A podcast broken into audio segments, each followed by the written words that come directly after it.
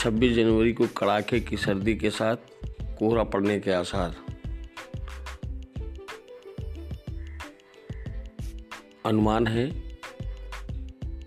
कि 10 बजे के बाद मौसम साफ़ होगा, लेकिन सर्द हवाओं का प्रकोप जारी रहेगा।